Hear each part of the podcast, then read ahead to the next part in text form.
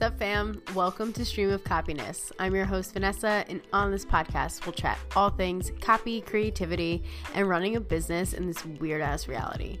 On this podcast, you'll get the spicy tips and takes about writing copy and content that isn't so damn boring and basic, ways to run a biz that feel intentional and intuitive, and of course, a little bit of magic and witchy stuff. I'll also be bringing in other conscious creators to put me in the copy hot seat and have casual conversations about the hell yes wins and Drake esque woes of running an intentional business. Thanks for lending me your ear holes. Now let's get it poppin'. What's up, fam? So, this episode of Stream of Copiness is going to be a little different from the norm. Um, has nothing to do with copying content and it has everything to do with the cause that is very near and dear to my heart. And if you know me, you know that I am obsessed with my pit bulls, Frankie and Nola, and pretty much just obsessed with the breed in general. And you may not know this about me, but I am the co founder of a fundraiser called Pitness in the Park that is all about raising awareness and educating people on how amazing these dogs are. So, this episode, I am bringing on the founder of Jersey Pits Rescue, which is the rescue that we raise funds for over the past two years, and what we will be raising funds for for this year to talk about adoption, rescue, pit bulls, and just dog ownership in general. And as I was having this conversation with Dani, I kind of forgot how like emotional it could be and how emotional the topic can be when it comes to animal welfare in general.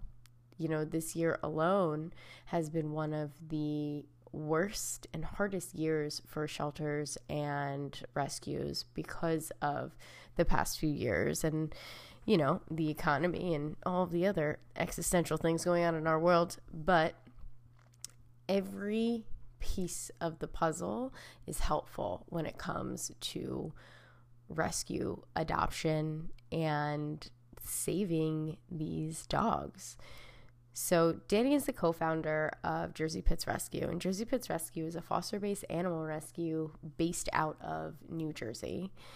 And I personally think one of the most beautiful things about Jersey Pits Rescue is they're not only about saving dogs, is they're truly a staple in the community not only do they help adopt and rescue, they help educate and they go out to the community and they're involved in the schools, in local events, in fundraisers, and they help educate and resource people in their community.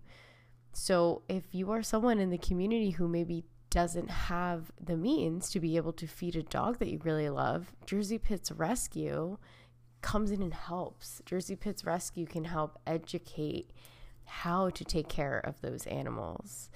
And it can be very overwhelming getting involved in anything, let alone something as big as this. And I know a lot of the times I've definitely felt almost that like paralysis by analysis that, like, oh, well, what am I going to do to make a difference? I'm just a tiny piece of the puzzle. But like I said before, everything is meaningful. Every donation, every bag of food, every share on social media is helpful when it comes to changing the stigma against pit bulls and changing the status of how many dogs need help out there. So, in this episode, we talk about a lot of ways that you can get involved not only the physical adoption and fostering dogs, but other things that you can do to get involved with the rescue. Uh, we also talk about best practices for fostering and adopting for a first time. I know when I adopted my dog, Nola, I had no idea what I was doing, which, like, in retrospect, probably wasn't the greatest thing as a first time adopter, but you learn, and she's a princess now, so. But we talk about those best practices to help people who might be interested in adopting or fostering, but are a little scared because they've never had an animal before. Um, and we really talk about just how amazing these animals are and how they have the ability and the resilience to change lives even when they don't realize it. And as I'm saying that, right on cue, Nola comes in the room and makes her beautiful face known that she is hungry. So, the last thing I'm going to say before we dive into this episode is talk a little bit about Pitness in the Park. So, Pitness in the Park is an annual fundraiser that focuses on educating and spreading awareness around bully type breeds, as well as raises money for local rescues and supports small local businesses. So, my partner Lauren and I created this event five or six years ago, and since then, We've helped raise over $20,000 for local rescues. We've helped local businesses create full communities around themselves and other businesses who align with them focused on how they feel about bully breeds and how they believe that these animals are such great animals.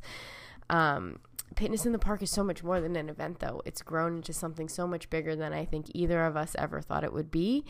And we're really excited for this next event. We will have um, over 15 local vendors there. We have some training going on by Laura Wydell. She's also going to be doing a presentation about myth busting on pit bulls. Of course, Dani and Kendall of Jersey Pits Rescue are going to be there. And when I say this event is full of the cutest pit bulls ever, I am not lying. There are so many amazing dogs to the point where sometimes I kind of just want to like lay in the middle of it and just let all the dogs lick my face and play with them. But you know, you can't really do that. Apparently, you're not allowed to do that. And there's also some amazing raffles I'm not gonna lie, my mom is the queen at making raffle baskets, and she's been texting me pictures every day of these dope baskets that she's made that I am actually going to upload in the show notes. And the best part about all of this is that all of the proceeds go to Jersey Pits Rescue. So all that money goes to them to do whatever they can to help these dogs. That's going down on October 22nd from 11 to 2 at Hamilton Park in downtown Jersey City. All of the tickets are donation based, so once again, all of the proceeds go directly to Jersey Pits Rescue. If you can't make the event, you could still donate at the Eventbrite where the notes are going to be, or the link will be in the show notes.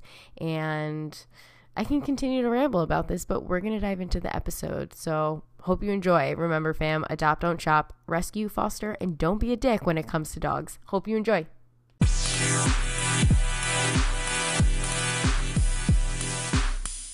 Here with Dani. She's the co founder of Jersey Pits Rescue. So, Dani, thank you so much for being here on this bonus episode. Um, I feel like it's kind of when I think back to even starting Pitness in the Park or just like adopting my first dog, thinking of even talking to a founder of a rescue kind of makes me like fangirl a little bit because I see y'all as like superheroes. So thank you for being here. I appreciate your time. I appreciate all the work that you do.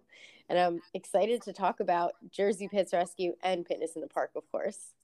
Absolutely. Yeah, I'm super excited to be here. Thanks for taking the time. Of course. So, what is, can you tell me a little bit about Jersey Pits Rescue? Like, how did it start? What's the mission? What was there like a specific dog that made y'all start it? What's the story behind Jersey Pits? Yeah, definitely. So it goes back to like, I want to say like seven years ago. Uh-huh. Um, I started, volu- well, I adopted my own dog and first pit bull I ever owned. And I just remember thinking like, someone didn't want him. And he's like the hmm. Coolest dog I've ever met. Like, in my opinion, of course. And yeah.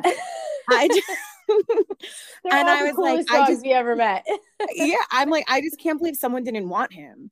And he's like the best thing that ever happened to me. And I just started thinking, like, there has to be so many other dogs out there that are, you know, sitting in a shelter, have the same history, like just someone couldn't take care of him, someone didn't want him. And I started actually like asking around, and one of my friends um, adopted a dog from the Newark shelter, also a pit bull, and was like, if you want to get involved, like that's probably your best bet. It's one of the highest intake shelters in the state. Mm-hmm. They have t- between 200 and 300 dogs at any given time. Like they're in a location that's not really having a lot of foot traffic. Mm-hmm. Like those dogs need you the most. So that's kind of what I did. I reached out to the Newark shelter back, like I said, seven years ago. And I want, I was like, how can I help? You know? And yeah. totally knew nothing about rescue, honestly, knew, was so new to it. And um, had this thought in my head that, you know, what, like, oh, this is going to be like a beautiful shelter. They probably have play times mm-hmm. and play areas and people walking them. And I, when I got there, I was like so shocked that what was in my mind is the total opposite of what I was seeing, right? Yeah. Like yeah. overcrowded, rundown, basically shelter with with not enough employees, a handful of volunteers, mm-hmm. and that's really how I got started. Um, you know, started volunteering at the shelter, going even after work, as if I could be there for an hour, I was going and walking dogs, bringing them on weekends to adoption events. And that's where I met um, my, my partner, Kendall, who mm-hmm. um, I run the rescue with now. Um, so, yeah, we really started just as weekly volunteers at the Newark shelter. We started um, meeting other volunteers there and, you know, getting familiarized with a bunch of the other rescues in New Jersey and started volunteering with other rescues.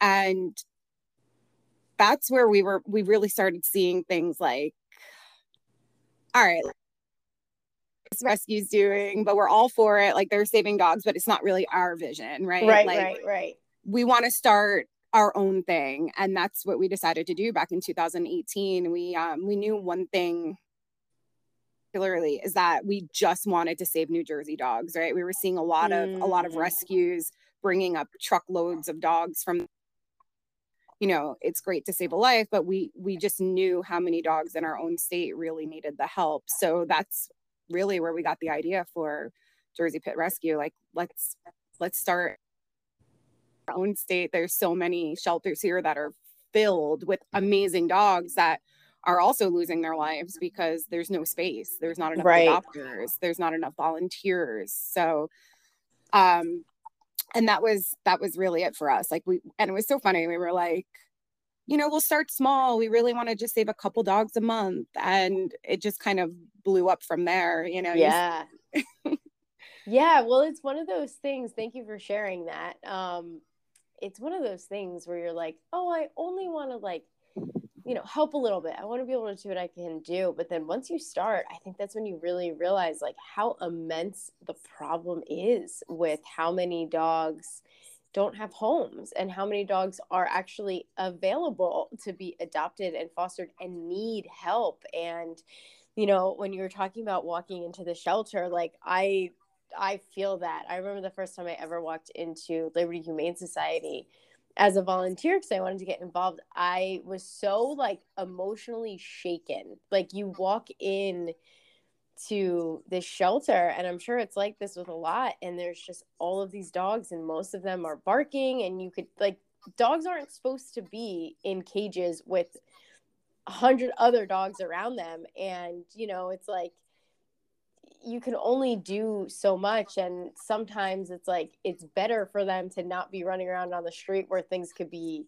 where they can get killed or whatever can happen but it's a very overwhelming experience. At least that's what i felt like and i think that's not people don't realize that at first. Like they think they're going to walk into this beautiful place like this resort for dogs then you walk in and you're actually like oh no it is not a resort at all. This is oh it's almost like a prison for dogs. And I'm not saying anything bad about shelters because without shelters, who knows where half of these dogs would be. But the fact that you took that experience and you use that to like catapult you to do your own thing is awesome and so needed. And I love that y'all do Jersey only animal, Jersey only dogs because I think it's really important to remember like starting small and it's not small by any means is what's important. It's like starting local. Local is so important. That's a, a huge you know that's one of our pillars of Pitness in the park is supporting local obviously a local rescue and a local business because it's really important to help your community and help your neighborhood Yeah, I was just going to say that too. You know, it starts with the dogs, right? Like we that was our main focus, but it's grown so much from there. Like mm-hmm. we are in in the neighborhoods, you know, and like yeah, people calling us who are like, "Oh, I heard from my neighbor who you helped." You know, like we'll we'll help like people in Paterson where we really focus on that shelter. You know, we don't want to take their dogs if they, you know, like we want right, to right, help right. them keep their dogs too. And we do we support a lot of families with with food or medical care or spaying and neutering and it, it's really like we've it's grown so much more than just a rescue right like one time um for example like we were helping someone who had lost their home was literally mm-hmm. homeless and we oh took their dog and then it's like okay now we have to help him like how can right. we get him off the street into a shelter himself right. so it's grown so much from just being in the shelter to really being a part of the community and educating. And just last week i was um i took the day and went to a school and we were talking to like the kids about the importance of adoption and getting involved. And you know it, it becomes so much more than oh just my God, I spending time that. in a shelter. Yeah. Yeah and i think that's so important the educational piece of it because a lot of these dogs i feel like end up on the street or in shelters because there is not that education. There's not you know maybe it's not known about these resources that you have like being able like you just said like just being able to feed a dog rather than having someone um, abandon their dog or leave it or give it up. It's like maybe it's because they can't give this dog food. So you guys come in and provide that. That is so amazing. And that education piece is just so important even about like pit bulls in general. So yeah. I would love to hear why do you think, and I'm sure you get this question all the time, and being around it, like why do you think it's pit bulls that have such a huge population of dogs that need homes? Yeah. So I actually, when I first started in rescue, that was my biggest question, right? I yeah. Like, why is 90% of the dogs in these shelters pit bull type dogs, right? Yeah. And I actually was talking to someone who's been in rescue for years and years and years, and she's like, you see it change sometimes, mm-hmm. like every couple years. She's like, when I got into rescue in the 80s, it was the German Shepherds. Yeah. That and it was the Rottweilers. That's what was filling up our shelters. And she's like, we rarely saw as many pit bulls as we're seeing today, right? Uh-huh and it's kind of almost like a cycle like right yeah. now like those are the cool dogs to have and i think um you know if you look at statistics and things like that they're right now the most overbred dog in in the country right mm-hmm. there's just so many more of them um i think a lot of that too you know like the neighborhoods that they're in um, a lot of people just think they look cool so they start breeding them and it's totally. just a constant cycle and they don't realize like yeah they are beautiful animals like aesthetically speaking right? They're gorgeous. Majestic land seals yes. Yeah 100% but they're also terriers who yeah. require a lot of mental physical physical stimulation. And a lot of these towns you know these dogs are living in apartments which is fine if you're going to give them the exercise they need right? Right. But it's just not happening. And that's when they become hyper or right. some behavioral issues things like because they're not getting what they need. Yeah. So a lot of times it's like oh i can't tell you how many times i hear like he's just too much for me. I can't mm-hmm. handle him. And that's why we're surrendering them. They have too much, too much energy. And it's like, yes, this is the breed. And it, you know, we see it now with like the Malinois and, and things like that, where people just think they're cool. You know, yep. they see them on TV and they don't really research the breed.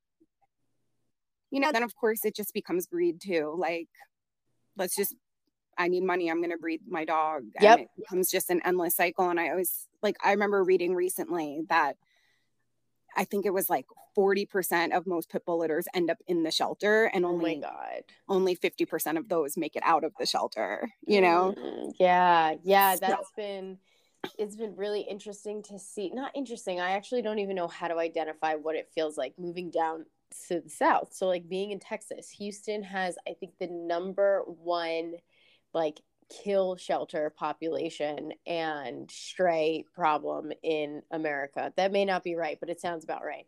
Um, I think you are right. but even seeing like being in the neighborhoods, you know, we uh, my dogs sleep in my bed with us. Like they are the biggest babies ever. And just walking around the neighborhoods, majority of the dogs that I see are at least some type of bully breed. And, you know, down, and I don't want to make an assumption about all of the South, but I'm saying what I have seen. It's like dogs aren't only pets or part of the family. They're used for protection.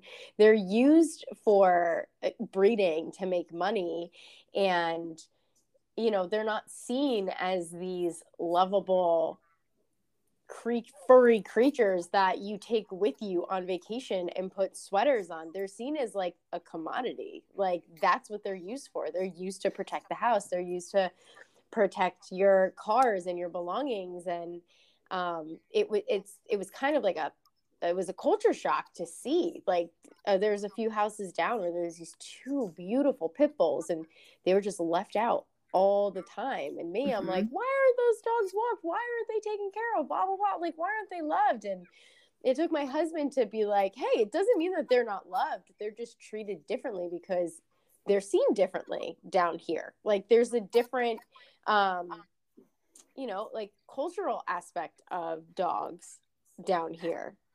Yeah, I, I think it's not even just down where you are in the South. I think like we're so familiar with just our tri state area, right? Yeah. Where like they are our family. They yeah. really are. Like I, I mean, my one dog was at daycare today, and I always joke like, I'd rather spend the day there. He's swimming all day. He's running around. Like it's it's incredible. But like even when I travel to like family members who live down in South Jersey or, yeah. you know, some parts of Connecticut, it's just, it's different. Like yeah. they, they don't think the same way we do about it. And it makes me sad, but sometimes I have to like remind myself that everyone's different. Yeah. Um, and it's also and they, like, they, yeah. Like no. they are they are animals. They are animals. Like they Yeah, that's what I was wolves. just gonna say too. they come from wolves, even though most of them are afraid of their own farts. Like, I know it's so true. Um, so what do you think? Like, what is probably the biggest myth about fostering and adopting that you guys hear?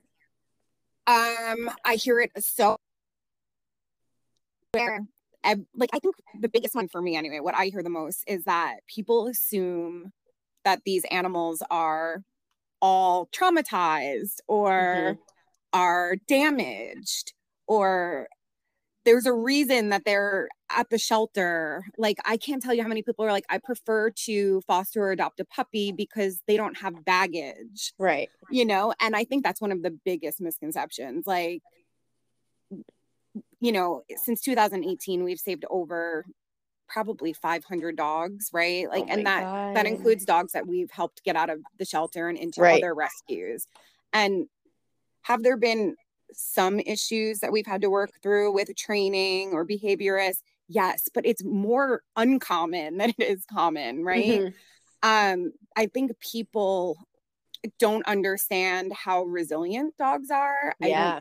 and how forgiving they are and i i mean that's what i try to tell people the most like they they're not damaged goods they're not just because they came to a shelter it doesn't automatically mean that they have a behavioral issue or it, like it's just such a misconception and mm-hmm. then at mm-hmm. the same time you get people who are who don't realize too how much breed like the breeding goes into behavior or yeah. removing a dog a puppy from its mother too soon can have huge effects on behavior mm-hmm. so people just assume if they get a puppy it's going to be they can raise it to be whatever you know like the best dog on the planet and it's like some of these adult dogs are way better have a way better chance totally turning out perfect you know like we've had you know you don't know what you're getting with a puppy all the time and that's why i'm like always like why do people want them they're such little demons mm-hmm. but um I think definitely like that's like the biggest misconception is just that they're damaged goods, that yeah. there's something automatically wrong with them.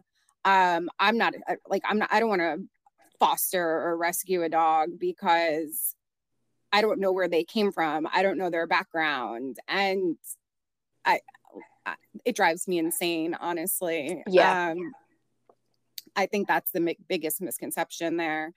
Um, I think too, like, there's always so many questions when it comes to fostering, which is great. I'm I'm always open to like answering everyone's questions, but Uh-huh.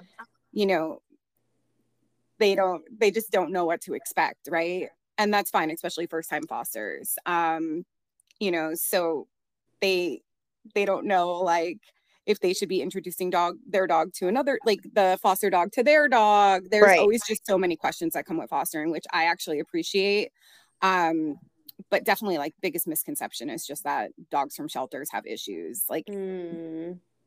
it makes me so sad because i'm like Yeah. there's amazing dogs sitting in the shelter like we've had dogs that we know have come from like the worst possible homes or have had so much trauma and end up being the absolute best sweetest dogs ever that you Mm. would never know that they've been through anything bad in their entire lives Yeah, like, and you think about just because a dog has some issues, whether it's behavioral or whatever, doesn't mean they're a bad dog and doesn't mean that they can't live a happy life, right? Like, I think we all talk about it, like, between the four of us, like, all of us have a dog that has some type of issue, like some type of issue. 100% i mean i have issues Yeah, right? same. I have many issues. Every human has an issue. And that's actually what I was going to say. Like, if I think it's easy to forget that, like, animals are living creatures. So they have trauma. They go through trauma. They have emotions. Like, they may not be as petty as some people, unless you're like my beautiful dog, Nola, who's petty as hell. But, like, they're not going to be petty and judgmental like people are, but they're still going to have issues. Like you said, like taking a dog, taking a puppy away from its mom too soon. Imagine if you do that to a baby. Like think about the people that are formed when you take a child away from a mother too soon. You know, it's like we kind of forget that they're living creatures and they go through things. So, yes, they might have some issues, but that doesn't mean that they're bad dogs. And it doesn't mean that they can't be rehabbed and learn how to cope with those issues or make those issues better. Like, you know, I, I always talk about Frank, my one dog. We got him from a shelter. And we first got him, we didn't realize how many issues he had. But we worked with him so many times. And there's been times where, like, he's gotten worse, he's gotten better, he's gotten worse, he's gotten better. But an animal is a lifetime commitment, just like a child is. So you have to take care of them in that sense. You have to be willing to learn with them and learn for them. Yeah and if anything we should be more understanding because they can't talk to us Right. right they can't really communicate their what they've been through right Right. so Yep. it's up to us to really kind of figure it out and yeah exactly i've had so many issues with my one dog who he he wasn't even in a shelter i he was being rehomed on social media and Aw. I that's how I got him and I've learned so much through having him and Uh-huh. working through some of his issues. And like I have to tell you I trust him a hundred percent more than I trust the puppy I adopted uh, seven months ago. Like because we've just we've done so much training and yeah. and I because of that I've learned so much right? Like I've really trained myself. And I realized that a lot of his bad behaviors and a lot of his so-called issues were really me creating Oh my God, absolutely. You learn so much about yourself when you are training your dog. Like your bad habits come out when you are training your dog. 'cause all we want to do is coddle them, right? And, yep. And protect them and make sure Yeah. they're okay. Yep. And I always joke because he's never had an issue with my husband, but always like he used to have some issues with me. And my husband's like, that's because you treat him like a baby. Yep. You literally carry him around the house. And he's like, and I love him as much as you do, but I treat him like an like a dog. Like Yep. he can't do certain things. You can't you can't just let him run your house. This is your house, right? Yep. Yep. They need that discipline. So, what would you say for someone who's thinking about fostering or adopting? What is the best way to prepare for that? really good question. Um, I think that it's so important. Like the most important thing to do is to and I always tell every foster this like, make sure you have a safe spot for that new dog, right? Especially mm. if another dog in your home. Like, people, a lot of people believe, like, okay, I'm taking this dog from the shelter, and then they just like throw them into their everyday life. Like, this yep. dog's been sitting in a shelter with a bunch of barking dogs. It hasn't had a chance to relax, it hasn't had a chance to decompress at mm-hmm. all. Right. Mm-hmm. So, I always say, like, first thing you want to do is in a separate room, whether it be like a spare bedroom or even a corner in the living room, have like a safe space for that dog where it can spend time by itself. Like let it, let it decompress, let it take like have a good sleep. Like they don't even sleep in the shelter. Can you imagine oh, sleeping yeah. somewhere where it's just tons of barking dogs and you're completely on edge 24/7?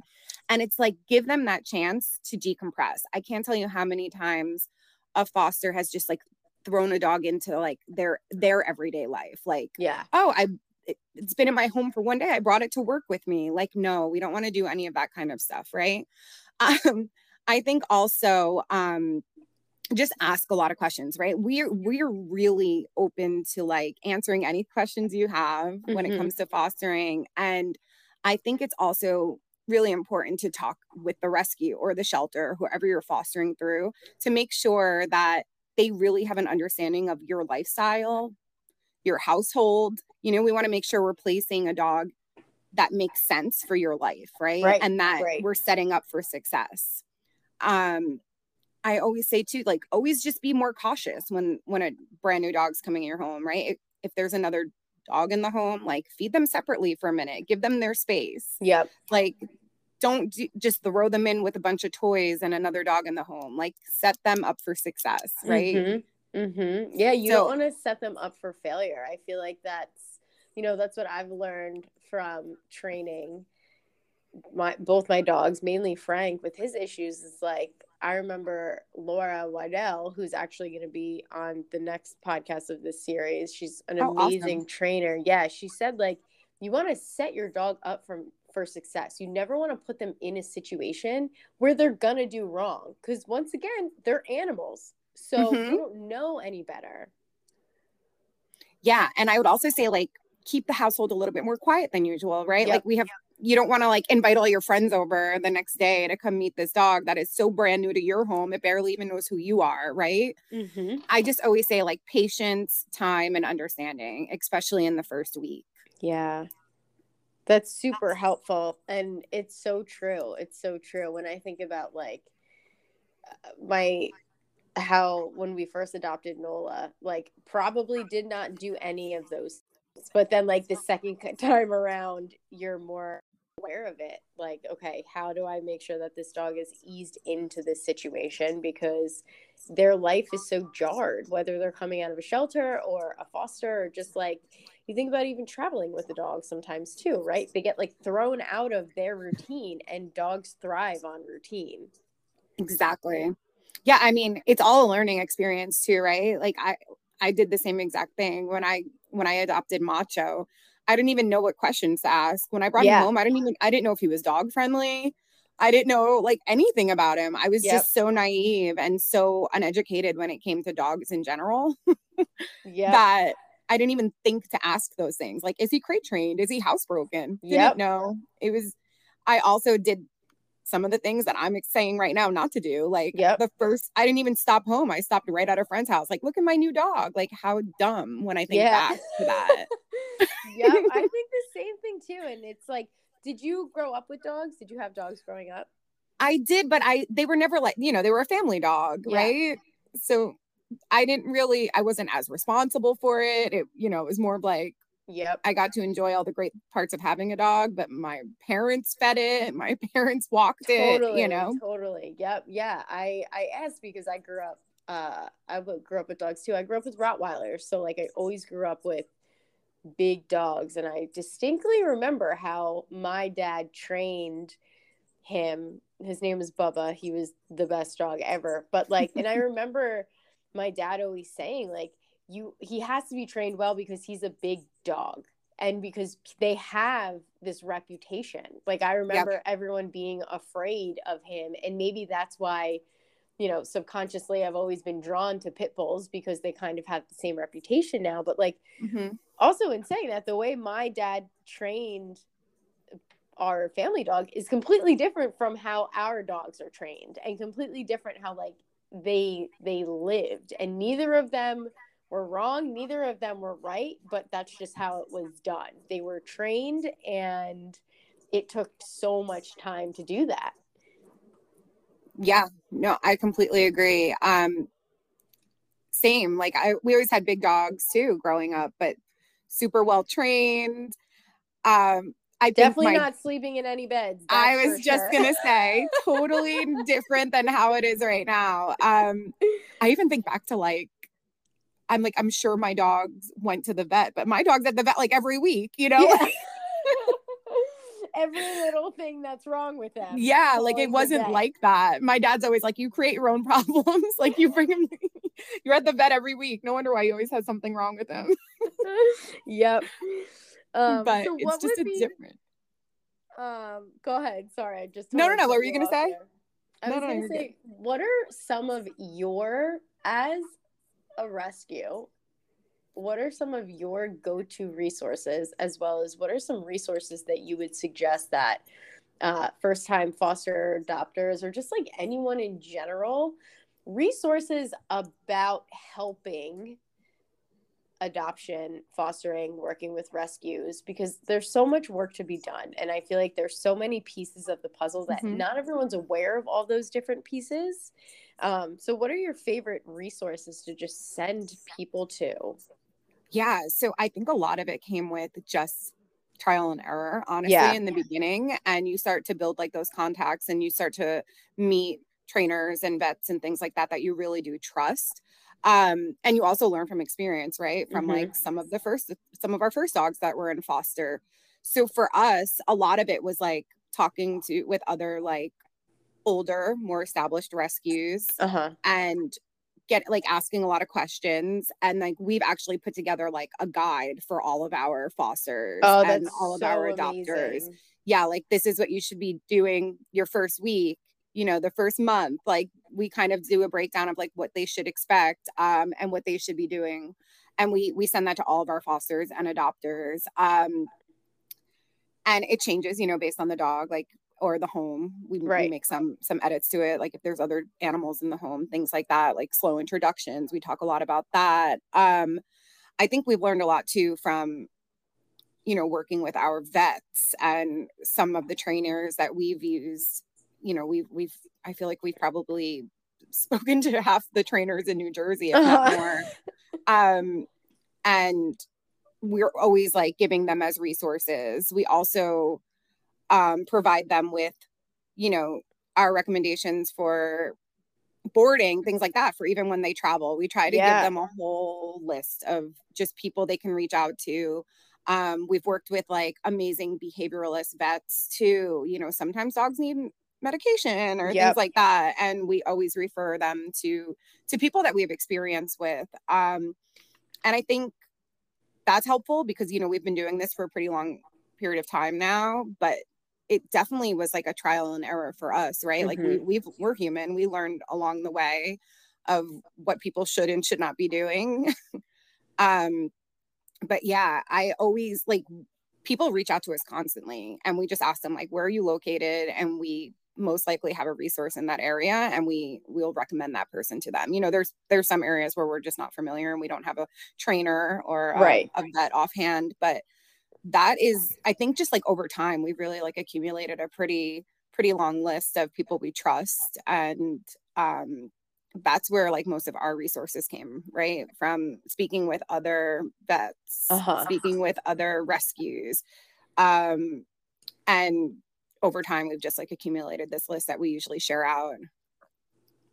But i think there's so much to learn too like even if you're not in new jersey right? Like just an easy google search like rescues yeah. or or shelters in my area and there's so much that you can like learn just by reaching out to you know organizations that are locally to to you. Absolutely. Yeah and i think that's that comes back to that like being local and doing your small part. It's even like learning laws about like what are the laws about animals about uh you know what do you do if you find a stray animal like i and i would love to hear what you think about that like there's been multiple times down here especially when we first moved down here where like Alex or I came across a stray dog and we were like, okay, what do we do? You know, if I was in New Jersey, I have a group of rescues that I could reach out to to figure out what to do. But down here, it's like, okay, what's the first step? Like, what is my first step to do? Who do I reach out to? And I had to do that research. I had to find rescues and, you know, reach out to multiple people.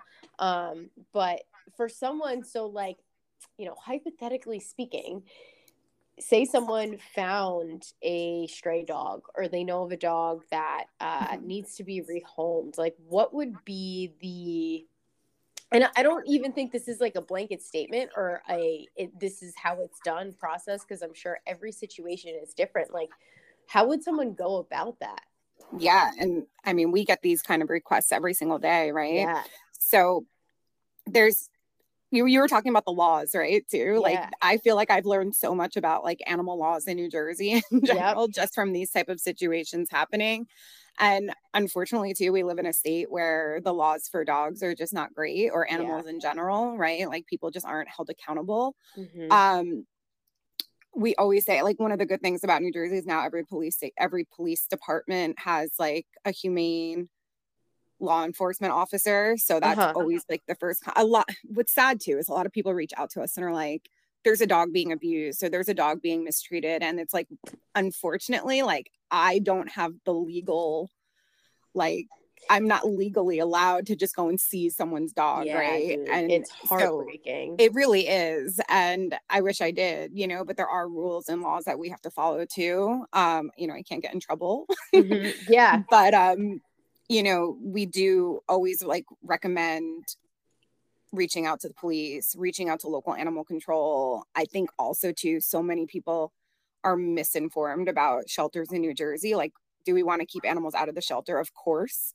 Yeah. But like you mentioned earlier, a dog is safer there than they are on the streets, right? right? Or being handed over to just a random person. Right. Um, we get this a lot with with the town of Paterson, which is where we focus majority of our efforts. Uh-huh. And people will be like, "Don't bring them to the shelter. They kill them." And it's like it's just not accurate, right? Yeah. And yeah. we're spreading like totally just wrong information, right? And we try to explain to them like when we see it on Facebook or we see it on social media, like we are there twice a week. Those yeah. dogs are safer there. Like bring the dog there. It has to legally be on a seven day stray hold, right? Totally. And that's for our state anyway. It needs to be on a legal stray hold if it's found mm-hmm. as a mm-hmm. stray. Um, and like we have there's a better chance that we can save that dog if it's there, right? Yeah. Unless, and if it's if it's being passed around and we can't keep track of it, like that's way worse for the dog. Yeah. So I always say police, animal control, and last resort shelter, right? Yeah that's super helpful. I feel like that's super helpful to people who kind of feel maybe lost or overwhelmed. Can you hear my dog barking in the background? Yeah, um, it wouldn't be an episode without a dog barking in the background. Sure. I know. I'm like waiting for my dog to grab a squeaky toy, right? um, it's that's. I think that's super helpful for people because it could be very overwhelming when thinking about having to, you know, help this stray dog, and then you're like, okay, what do I do? I saved this dog and now I have this dog. You know, like if you were to see, like, I feel like there's been so many times, with not so many times, but there's definitely been more times down here than in New Jersey where, like, you see a stray dog.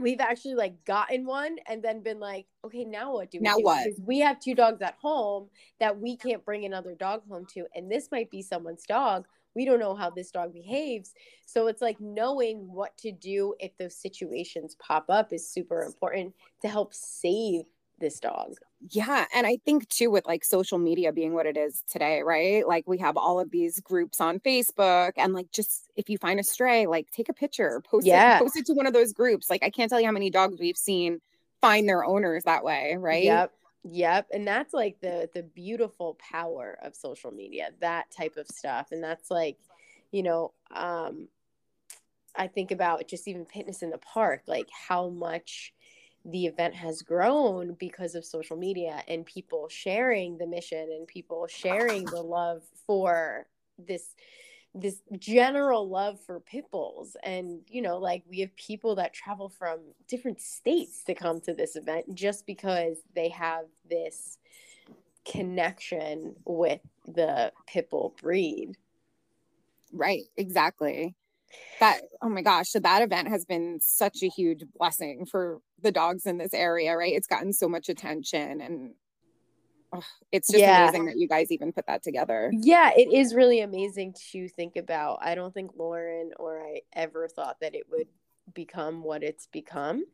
Um, and to think of, you know, when you have people that are like, you know, we traveled for four hours, like just to come to this, to meet you guys and meet all the dogs. We love what you do. And to think about like how much money the event raises for you guys and for even local vendors and local businesses that are there. It's just, you know, I, Lauren and I always say, like, we wish we could save every single dog. And the older I get, the more I, learn about myself and the more I do this, I realize that like when I think about rescue, I don't think my place in rescue is to actually be out there in the front line and you know like doing what you do. It's more of the creating the community and getting the word out and doing things from almost like the outside and i think that plays a really big part of like just getting involved in ways that maybe aren't the actual rescuing of animals because not everyone can do that. Not everyone you know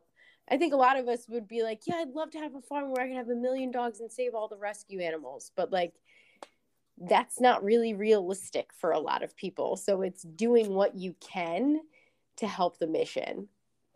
100% and we say that all the time. Like there's so many ways to get involved, especially like with our rescue too, right? Like it's not it's not for everyone. It's really heartbreaking every single day. Like yep. I still am not used to it. Like I go to the shelter and I still cry and this mm-hmm. is, you mm-hmm. know, 8 years later, 7 years later, like I still it's still heartbreaking to walk through a shelter and knowing you can only save one dog and there's yeah. oh 15 faces looking at you. Like it's yep. not for, it's not for everyone, right? And but there's been so many people have reached out and it's like i can't foster i can't adopt right now or i, I cannot go to a shelter like i literally just mentally cannot handle that but how yeah. can i help? And it's like come to our event help us sell t-shirts that will help us be able to afford to save more dogs. You know we've had people who are getting married and instead of doing favors they donate money to the rescue i love they, that I ah, so cool. I love that so much. Or when they or they we just had a, another person who had a small wedding in their backyard and they were like, we're gonna collect donations. Oh, that's and, amazing. Yeah. And like just doing things like that. Or we've had like Girl Scout troops that this is their like main project for Girl Scouts. I don't know what it's called. Oh, I and love that. They run, they start like collecting supplies for us, or you know, they donate money. Like they just it's there's so many ways to be involved like you know there we have a great network of volunteers that help us out but it's like at the end of the day it's just kendall and i who are running this and we can't yeah. be everywhere and we both also work full-time jobs and um you know just transporting a dog from the shelter to foster or mm-hmm. from foster mm-hmm. to the vet like these things are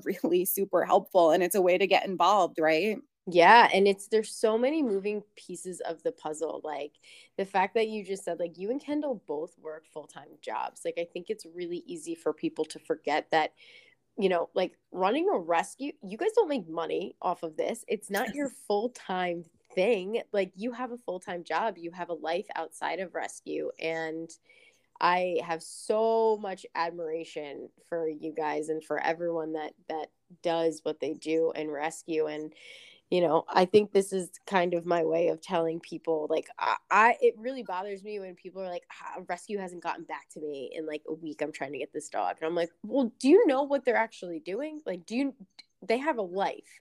So i think this is my way of saying like let's stop getting mad at rescues for not responding in a timely manner oh, thank you. I was actually, this is like one of my biggest pet peeves too, is like, we're doing our best here, right? Like, yes, there's, there's two of us. Sometimes life for one of us gets crazy, and then there's just one of us, you know, that week. Yep. And I can't tell you too, like, most people are amazing, like, yes. completely understand.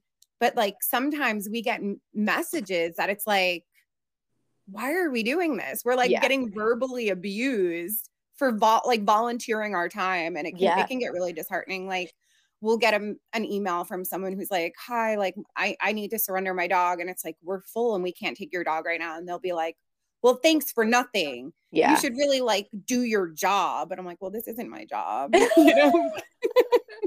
well, actually, maybe you should do your dog, your job, and yeah, and it's dog, like, but I understand what they're going through, but like we can't take every single dog, or we can't respond to every single email in the minute we get them, or you know, yeah. and it's not just emails, and we also have like messages on Instagram and on Facebook, and yeah, it gets crazy, and most people understand, but a lot of like a lot of people don't, and it can yeah. it can get kind of upsetting for us, you know, because we don't want to let anyone down. Of course. I but, mean, I'm sure that's the biggest, one of the biggest uh, disheartening things is that you can't save all of them, but you're saving a lot of them. Yeah, we try. Sometimes it gets really frustrating. It's like yeah. we get we get two out of the shelter and the next day there's four more and it's like, Aww. oh, we just like cannot keep up, right? Yeah, yeah. But you guys are doing the work that needs to be done on so many levels and just helping so many dogs that wouldn't be helped without you. So, what is some ways that um, if someone did want to help you guys specifically, Jersey Pits Rescue, what are some ways that people can volunteer and help you?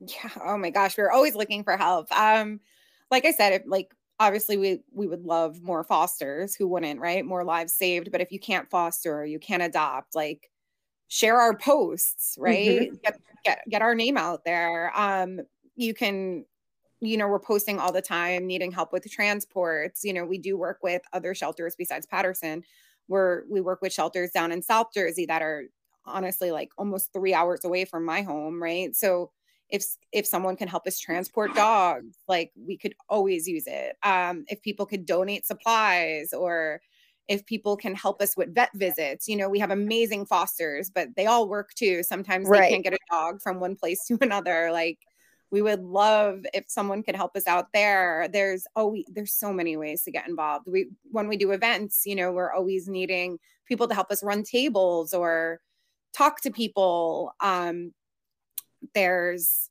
geez, sometimes we need short term fosters like mm-hmm. our foster like one of our fosters is going away for a weekend. It's a great way to like get introduced to fostering right? Take a dog for the weekend. In the summertime when it's nice out we do like um buddies where we like give the fosters a break and we let someone take a foster dog for the day and like oh, bringing bring so it on fun. A, yeah we call them adventure buddies like bring the dog to the park or bring the dog for a hike because even our you know our fosters can get overwhelmed too they're doing yeah. so much for a dog that isn't even theirs right yeah so give them a break we've had people take dogs to the beach for the day any way oh that they God, can help like out the dogs dream. that are in our care that's yeah. also such a good way that if you're thinking about getting a dog or if you're thinking about fostering to you know see what it's like to actually have that dog. It's not a full experience but it's like a taste of it. It's so true though. Like we've actually like prime example we had a dog that had severe skin issues right? So it was getting um, medical treated baths at um botanicals in, uh-huh. um, which is an amazing place. Yeah um, they were at Pitness right yes they're so amazing i actually brought my own dog there they have like this special bath like a bubble bath it like shoots bubbles and it helps their skin so much but um they they were helping us out with one of our dogs had like severe skin issues and the dog had to go there 3 days a week, right? And the the foster was like I just can't do it. I can't take leave work early 3 days a week. So there was people volunteering to do it for them, right? They were picking uh-huh. up the dog, bringing it for its bath and bringing it back to foster. And so amazing. But one of our volunteers like fell in love with that dog and ended up adopt- mm. adopting oh her. my god! because she spent so much time story. with her, like in the car and during her baths, and she was like, "I I'm in love with this dog," and it was like that. Chances are she would have never had that opportunity to like get to know her a little bit and right. like realize like that's the dog for me, and like they're doing amazing and it's just so cool when stuff like that happens and we also had that happen with an adventure buddy they they took a dog out for the day and then did it the next weekend and then ended up adopting oh that's so beautiful that's like best case scenario right exactly totally I love it. I love it. So what it's so funny say? too, actually, Vanessa. I took a dog on an adventure day a couple weeks back, and Did I'm you? walking her. I was walking her in the park, and I ran into two other Jersey pit dogs there.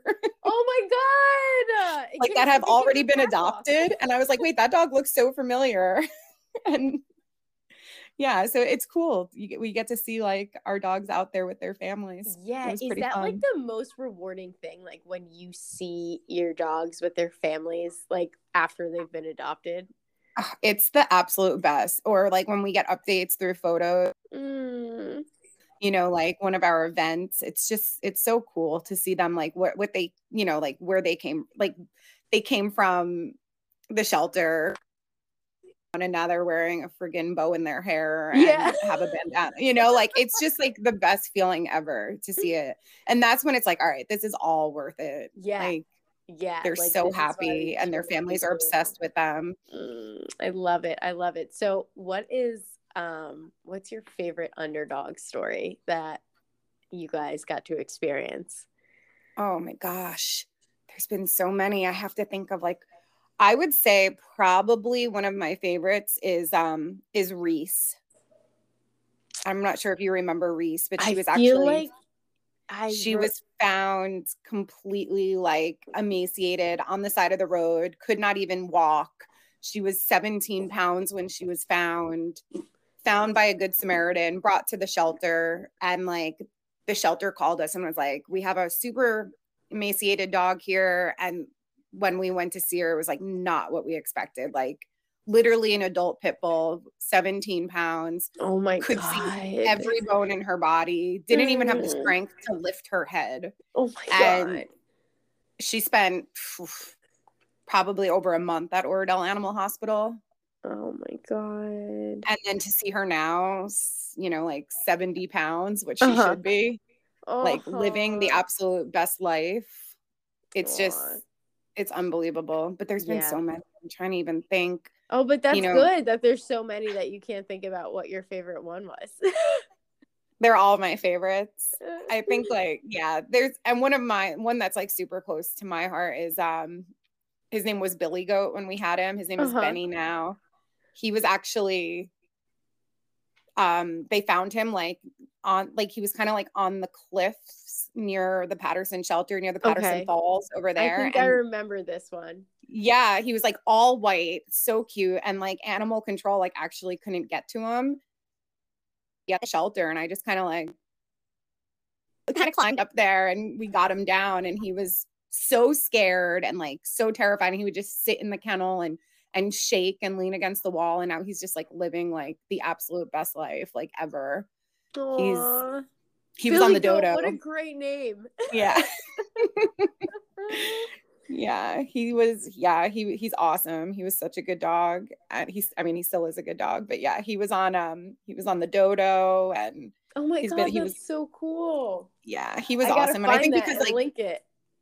Oh, definitely. And I think because like I was like part of that rescue, it makes it a little bit more like emotional and personal. Yeah. know, Like literally seeing it start to finish, like being hands on, actually rescuing him. I'm sure that just adds a whole nother level of emotions to it. It really does. They're wow. just all so cute. I mean, we have Tyler, who was literally set on fire at eight eight weeks old. Oh my god, know. I remember him. He was at Pitness last year, right? Either la- yeah i think he was there last year yeah. Was that last year or the year before i think the year before yeah. Yeah yep that and is... he was at remember when we did that um that event at a yes, the yes, bar in bar. hoboken? yep. yep he was there. Yes i think that's what i'm thinking about oh my god yeah he's just and now he's like lives with a bunch of kids and is you know like goes to soccer games you know it's just so cute yeah. to see. Yeah and you know what dude you think about that and you're like this is resilience. Like this type of stuff is what dogs can live through. And like when they get enough love and they get enough care and enough training, that's how their life can turn out. It's it's really amazing. Yeah, it's beautiful. You guys you guys are the best. I can't wait to see y'all. So before we wrap up, what is the best way um, for people to get in touch with you, whether it's, you know, to foster, adopt, help out, whatever. What's the best way to reach you? Um, I would definitely say email us, jerseypitrescue at gmail.com. We're constantly in the email, monitoring it all day. Also, definitely Instagram. We're always on Instagram. So we we definitely respond to messages really quickly there. The only one we kind of lag with is Facebook. We're not on yeah. there as much, but hit us up on social media. They can even send us messages through our website, jerseypitsrescue.com. But email and Instagram, I would say, is the, the easiest contact. Awesome. And I will obviously link all of those notes and also Jersey Pits Rescue. So, all of the proceeds from Pitness in the Park is going to be donated to Jersey Pits Rescue. Pitness in the Park is, um, I think this is the sixth year we're doing it. It is a fundraiser that's all about raising awareness and education for bully breeds. Um, it's happening on October 22nd in Jersey City at Hamilton Park. And so all the tickets are donation based, which means that, like I just said, all of the proceeds go to Jersey Pits Rescue, and you can grab those tickets um, ahead of time, or you can grab them at the event. I'll put the link in the bio, but it's such a fun event, and I'm not just saying that because I'm the co-founder. It really is. It's pretty much an event with a ton of the cutest dogs ever. We have local vendors come out from all different um, you know all different industries and stuff there's some amazing raffles and it's just a really it's such a good feeling day because everyone is there for the same reason everyone is there because they love these dogs and they believe in these dogs and how good they are. And you know we talked about how pit bulls just have they have a bad reputation and they don't deserve it. They're the best dogs in the world. And that's why we created this fundraiser. And we're so happy that we can donate so much to you guys so much time energy and just funds to help as many dogs as possible Oh my gosh, and you have no idea how much it helps us out. We're really we feel blessed that you you chose us. And don't forget the DJ. It's literally a party with oh, a bunch yeah, of dogs. There's a DJ too. And there's dog ice cream. So your dogs can come and get ice cream. And if you've never seen a dog eat ice cream, it's probably one of the purest things you will ever see in your life. so cute. yeah, it we're really looking forward to it. And yes. it helps so many dogs. Like it's definitely the biggest fundraiser that we get to be a part of. So thank you again. Mm. You and Lauren are the best. Of course, we love doing it. We really, really do. Uh, Dani, thank you so much for being on here. I would love to, and this is something we could talk about in the future, do another follow up episode. But I'm really excited for this one because I think a lot of things that we talked about are important for people to know. And sometimes asking questions is scary, especially when it comes to fostering and adopting and pit bulls. So I'm glad that you can uh, you shared your knowledge and your expertise, and I really appreciate it. Oh, thanks for having me. And there's also a lot of information that we include on our website. So a lot of answers a lot of questions about fostering, about adopting. So it's always a good resource there as well. Amazing. And I will link that as well. So, awesome. Dani, thank you so much for all the work that you do. Give all the dogs hugs and kisses for us. And I'll see you at Pitness in the Park. Definitely will. Thank you so much, Vanessa. I really appreciate it. Of course. Have a good one. Bye. You too.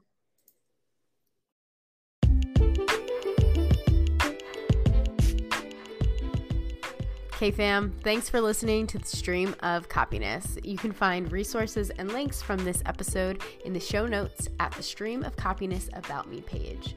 If you felt like this sode hit you on a soul level, you can give the podcast a follow or leave a little love by writing a review. And make sure to hop into the Conscious Creators Collective, the digital inbox community for your weekly dose of sarcasm, elder millennial musings, and of course, copy tips.